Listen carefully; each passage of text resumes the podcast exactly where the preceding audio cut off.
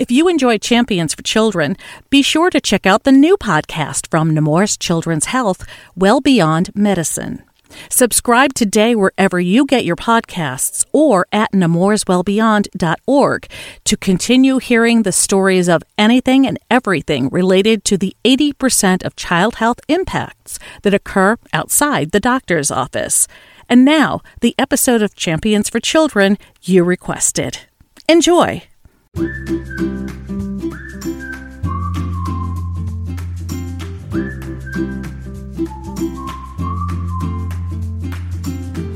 He just could read what people were saying and what they really wanted to do. And I think he's always been good at, at looking at, at a patient and trying to match him with a career. Hi, once again, and welcome to the Nemours Champions for Children podcast. I'm Carol Vassar, and that was Dr. Michael Alexander, retired Chief of Rehabilitation Services at the A.I. DuPont Hospital for Children in Wilmington, talking about his mentor, Dr. G. Dean McEwen.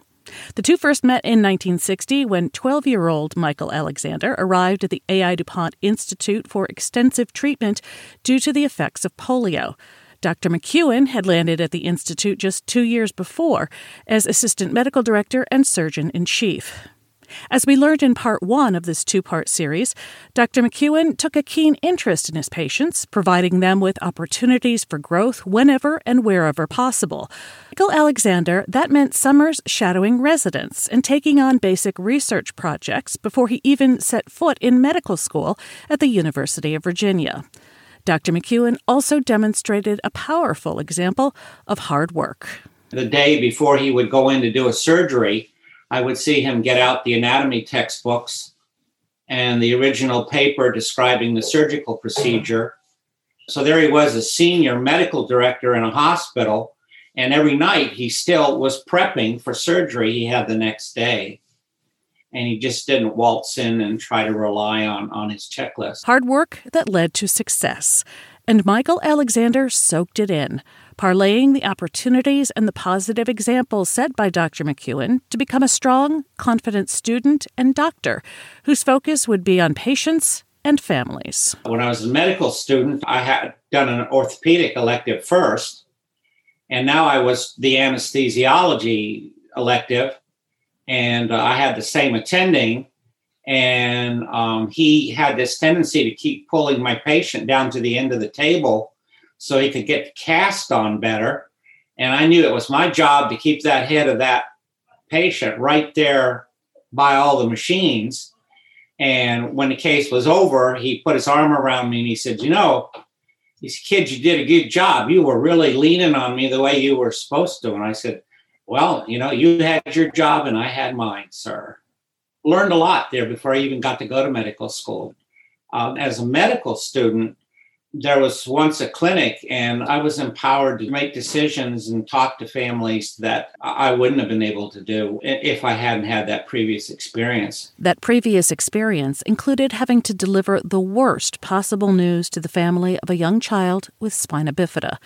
It was a situation that arose while spending a summer working at the Institute as a rising college senior and a resident called upon Michael Alexander to use his skills speaking Spanish to deliver that news to the family. I had to use my Spanish speaking skills to explain to that family what happened. I remember getting out the dictionaries and looking up all the words and trying to get everything straight so that I'd be able to talk to them. I knew they'd be coming in scared. I knew they didn't speak any English. As far as this an additional help I had for doing that is my father had been stationed in Mexico City for four years. So I was a lot more fluent in Spanish than the average college graduate would be. Having learned how to speak Spanish does nothing to, to help you understand how to talk to the family. I spent some time asking the resident, what do you think they're going to say? How are they going to take this? And but you know he wasn't that much older than i was at that point in time. And secondly he was in orthopedic residency so he hadn't had many opportunities to tell a family that their loved one died either. So we were kind of in the same boat together. Part of that i spent translating for him and but part of that i found i, I had to be able to react to what they said so that um, I could get them back to where he wanted them to be. To be honest, I felt good. I was able to do that and help help those people through a difficult situation. So at one level, it was gratifying. It was uh, at another level, it was scarier than you know what. I was more worried that I'd use the wrong word or wrong tense or wind up saying something that that would scare them. You know, they thanked both of us for talking to them, and they said they understood, and they were very religious people. So it was. Some people would have run from that and said, "No, no, no, no, no, I can't do it." What gave you the strength? Well, at a comical level, I can say I had trouble running away from anything. So, um, it just didn't seem to me to be appropriate to do that. I had a mother who had been a nurse and you know was always uh, wanting me to confront things and, and work through them and, and help people and do what needed to be done. And I'd already had the model of, you know, of a Dean McEwen saying, well, are you sure you really want to do that? You know, so could sit there and think, am I sure I really want, would want to walk away from that? And uh, it wouldn't have even occurred to me. You talk about being able to talk to families and did you come at that a little differently because you had been a patient at one time? Well, I think I always did. I, I also always, you know, I, I, knew that some of the greater physicians over the years were individuals who prided themselves in listening and speaking with the families. Sir William Osler, you know, once said that it, it's more important to know the person with the disease than the disease that has the person. So he's arguing that we're there to treat that person. Uh, the oath we took when I graduated from medical school was uh, Maimonides' oath, and in it there's one sentence that says, "I will always view my patients as my fellow suffering humanity." And again, it, it puts that in perspective. So between a combination of, of having lived with a disability and then getting to interact with individuals who were, were, good role models in that, it, it, was pretty easy to do that. And when it came time for Dr. Alexander to choose a medical specialty, Dr. McEwen was there to help him consider his choices from a practical perspective. I was in medical school and he said, Now, what specialty are you thinking about? I said, Oh, I want to be an orthopedist. And he said, No, you don't. You don't want to be an orthopedist. He says, That would be a problem for you. And I said, Well, why would that be a problem? He says, As you get older, you're going to pick up pains and weakness and changes in function that may affect how well you can stand and get around. And he said, while that's happening to you, you don't want to be in an operating room realizing that you've got to last another 45 minutes and even be tempted to cut the operation short. Or the example he used with me is he said, not put your sutures close enough together. You know, why put 10 stitches when seven will do? He says, you don't want to be there to do that. And he said that there's this new field called physical medicine and rehabilitation. And he mentioned to me that there, there was a physician here in Wilmington uh, that was the, one, the first rehab medicine doctor in Delaware he says you really need to um, do an elective and and go find out about that field. And my faculty advisor in medical school, who knew Dr. McEwen and and, and respected him, uh, gave gave me the same advice. He said he is so right, and I'm glad he broke the news to you, and I can help you digest it. But he said you'll be so much better if you don't have to, to do the actual surgery. He says, but you'll be better than a lot of the rehab doctors because you will know what the surgery does. And because you've already seen it and you've experienced it. So I, I decided to do that.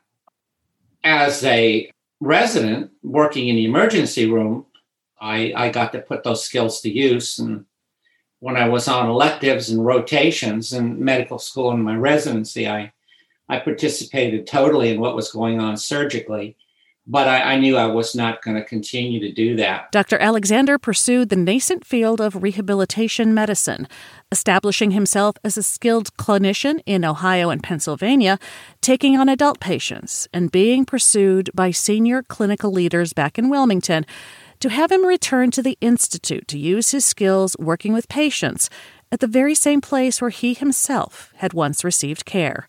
After turning down the offer twice, Dr. Michael Alexander returned to the AI DuPont Institute in 1986 as the chief of rehabilitative medicine, working with Dr. McEwen's successor, Dr. Robert Doherty. And I realized he was going to be the new honcho for the facility and that it was going to be taking a new direction and offered me the job and wanted me to be in the Department of Pediatrics as a division of rehabilitation, not within the Department of Orthopedics in the Division of Rehabilitation.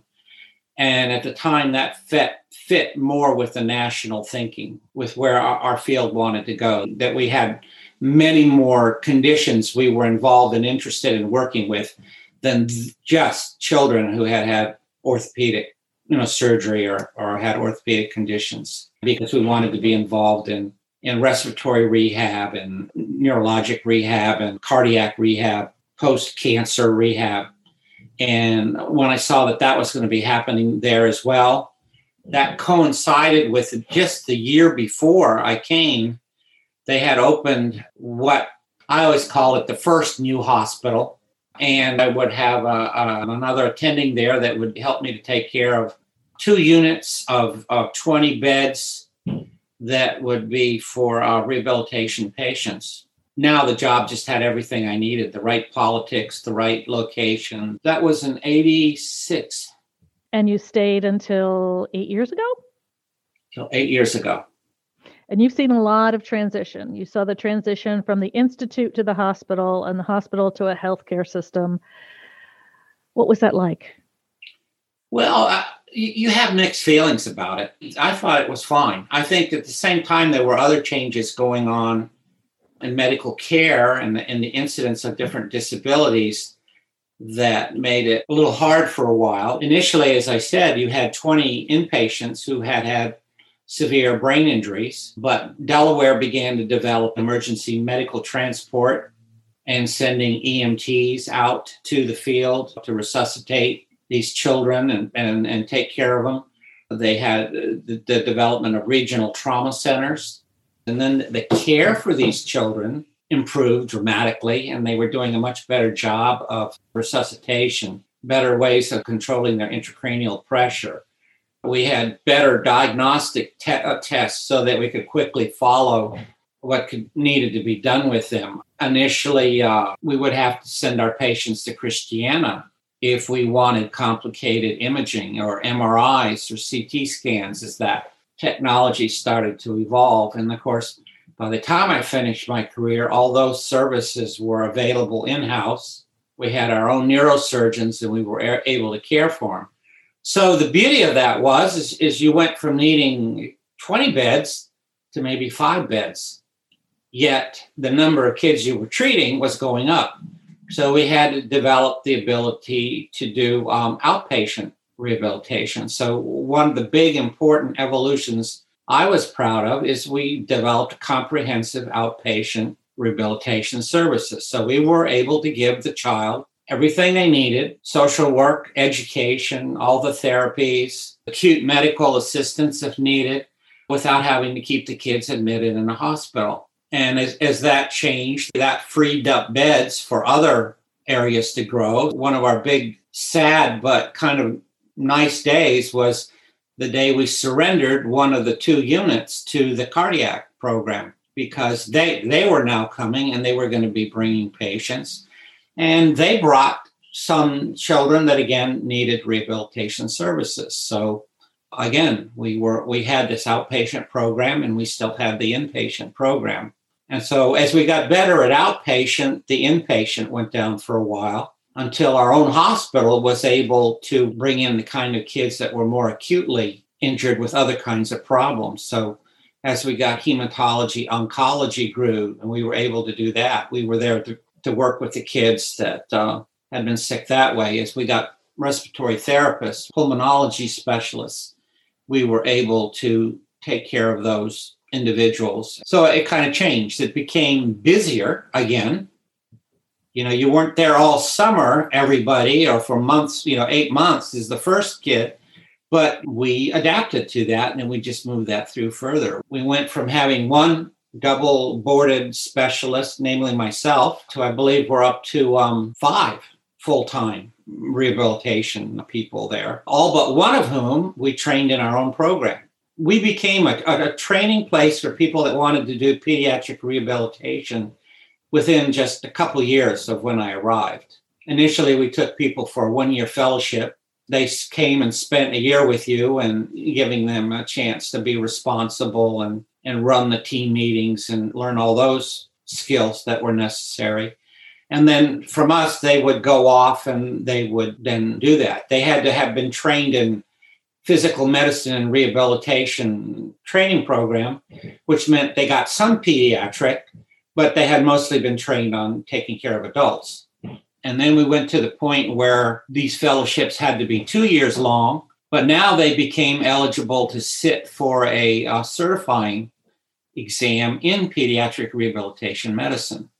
And then I really wanted to be able to train to produce people that were double boarded, that were competent pediatricians and competent rehabilitation medicine doctors and blended those together. So then finally, we hit on our current model, which is the combined pediatric and physical medicine and rehabilitation residency.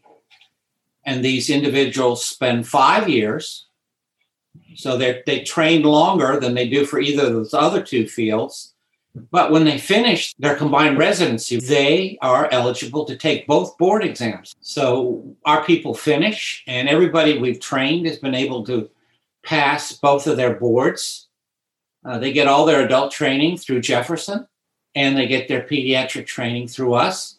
And they kind of rotate from one world to the other over the five years so as they gain more competence and experience, they keep coming back to us and doing uh, children. The net result is, is we've trained some very fine physicians that coming out of their fellowship then have gone off to create other programs, some very academic, some very private practice, and some almost purely research. Again, that's something I'm very proud of other points of pride in the the trajectory of your time at Nemours?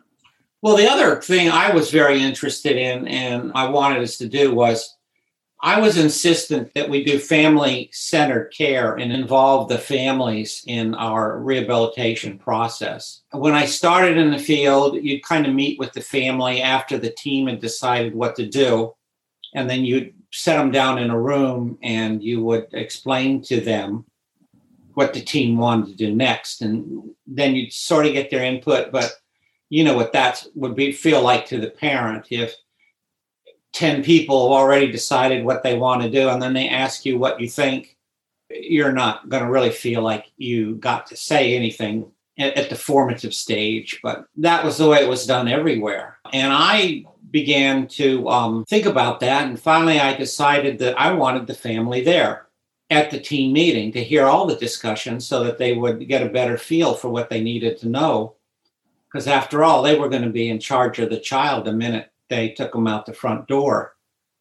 And there was pushback from people that didn't want to do that. How can we, you know, talk about their behavior if the parent is part of the problem? That that was the main thing they were they were worried about. And I said, you're going to get very good at talking about it without upsetting them to the point where they leave the room. I'm going to get have to get good at moving the meeting along and follow their level of agitation. And I said, you know, I'm going to have a psychologist and a social worker at the table to help me do that. So I really think we can uh, make this work. So we had switched over to that when at the national level, the Association for the Accreditation of Rehabilitation Facilities or CARF, as, as it was called, wanted to create pediatric standards. And at that time, I was serving on their board. And I said, oh, let me volunteer uh, us to, at Wilmington to host the, the meeting where we set all these standards. So for four days, we had people from a number of different places that were doing pediatric rehab and different styles and formats all meeting together to come up with what the core requirements would be like to then be promulgated by CARF, which then would accredit these facilities and being able to do comprehensive, coordinated pediatric rehabilitation care. And so those standards were written in part based on what we were already doing in Wilmington. Years before family centered care had uh, came to c- catch on in pediatrics and stuff. Was any of that, that family centered care concept, was any of that a result of having spent time away from your own family as a patient? Well, only in only that it did it did give me this perspective that I had that you know that the family was integral to to the care of the the child. But again, that's like so basic to the field of physical medicine rehabilitation that just made me comfortable right away in that field. And again, going back to uh, you know Sir William Osler, they knew that we had to know more about the family and the person then then in some ways you had to know about the disease you were working with. Things have changed over the years, and the principles of rehabilitation have adjusted to them. And by that I mean uh, our field uh, was interested, of course, in the the war injuries, but then in the, the highways produced chaos. We were interested in that. With AIDS, there, we, there was a lot of need for rehabilitation in these people when it was devastating their brains. With hemophilia and sickle cell disease, we went through a period where we were needed. And now they, I, I just saw a position paper and guidelines the other day for dealing with these people that have had COVID who are, are having problems that are, are perfect for a, a rehabilitation physician to be able to aid them with. I picked a very flexible field as long as you were willing to to uh, shift from one area to the other. It sounds like you were able to adjust and enjoyed doing so. Oh, it was it's fun. I, I thoroughly enjoyed it. I still lecture once a week to the residents. How are the residents different than they were back in the day? They're not that different. They, they are still very caring, humanistic people that are trying very hard to master a lot of information and and deliver it and are working hard at developing skills to help them interact with families and patients. You know the expression the one-eyed man in the land of the blind can be king. So AI DuPont was a place where a young man who needed braces and crutches to walk. During that summer, he was there in the summer camp, got to be more of a leader and more of an influencer than he might have been able to do in his regular high school. For me, at least, it was an opportunity to be the instigator and to, to be the, the person pulling things together and making things happen that allowed me to run, you know, for office and be in the student body association. I ran for vice president of the student body and I got elected. I mean, I ran against four other people and got a majority of the votes on the first ballot. But I wasn't in the Kiwanis Club or any of those things. What I heard was the reason I got invited my, my senior year was because they had never not had the vice president of the student body, if he was a male, to be in the Kiwanis Club. So clearly they had somehow they missed out on that and they needed me. So I said, well, okay, I'll, I'll, I'll join you guys. I can I can handle that. But uh, I, I, think it makes, uh, again, the difference. Dr. Michael Alexander. Dr. Alexander was the chief of rehabilitative medicine at Nemours from 1986 until 2013. Thank you to Dr. Alexander for taking time to be part of the Nemours Champions for Children podcast, which puts the spotlight on Nemours associates like him and you. Want to tell your story? It's easy. Email us at podcast at nemours.org. That's podcast at nemours.org, and we'll set up a remote interview. Don't forget, Dr. Alexander's story is one of many covered in the just released book on the history of Nemours called Nemours Children's Health. It's by Nemours CEO Larry Moore along with Nemours Associates and is available from Arcadia Publishing. Look for the link in the show notes for the episode that you're listening to. Our production team this week has included Peter Adebi, Deborah Griffin, Karen Bankston, and Savannah Pettit. Our music is courtesy of Blue Dot Sessions in Turners Falls, Massachusetts. The podcast is available on Nemours Net and the Nemours Now app, along with your favorite podcast app and your smart speaker. On behalf of Dr. Michael Alexander, I'm Carol Vassar, and we thank you for listening to this edition of the Nemours Champions for Children podcast. Until next time, stay safe Stay well, and thank you for all you do for the children we serve.